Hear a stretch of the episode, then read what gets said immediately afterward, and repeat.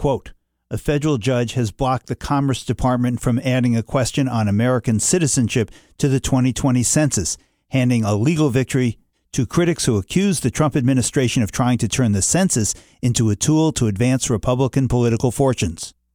I'm Bill Newman, and this is the Civil Liberties Minute, and that was the opening paragraph in the New York Times report under the headline Judge Rejects Census Query on Citizenship.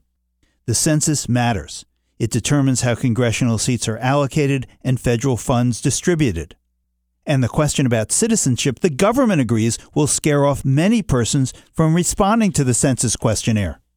Indeed, the Commerce Department itself predicted that the question would reduce voluntary responses by about 6 million, an estimate that makes eminent sense given that there are 24 million non citizens living in the United States, about 11 million of whom are undocumented, and the fear factor among immigrant families, regardless of their status, to answer an official government document, well, that just makes plain sense.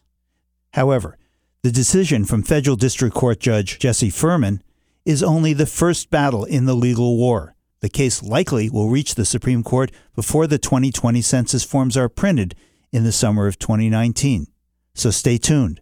This case really matters.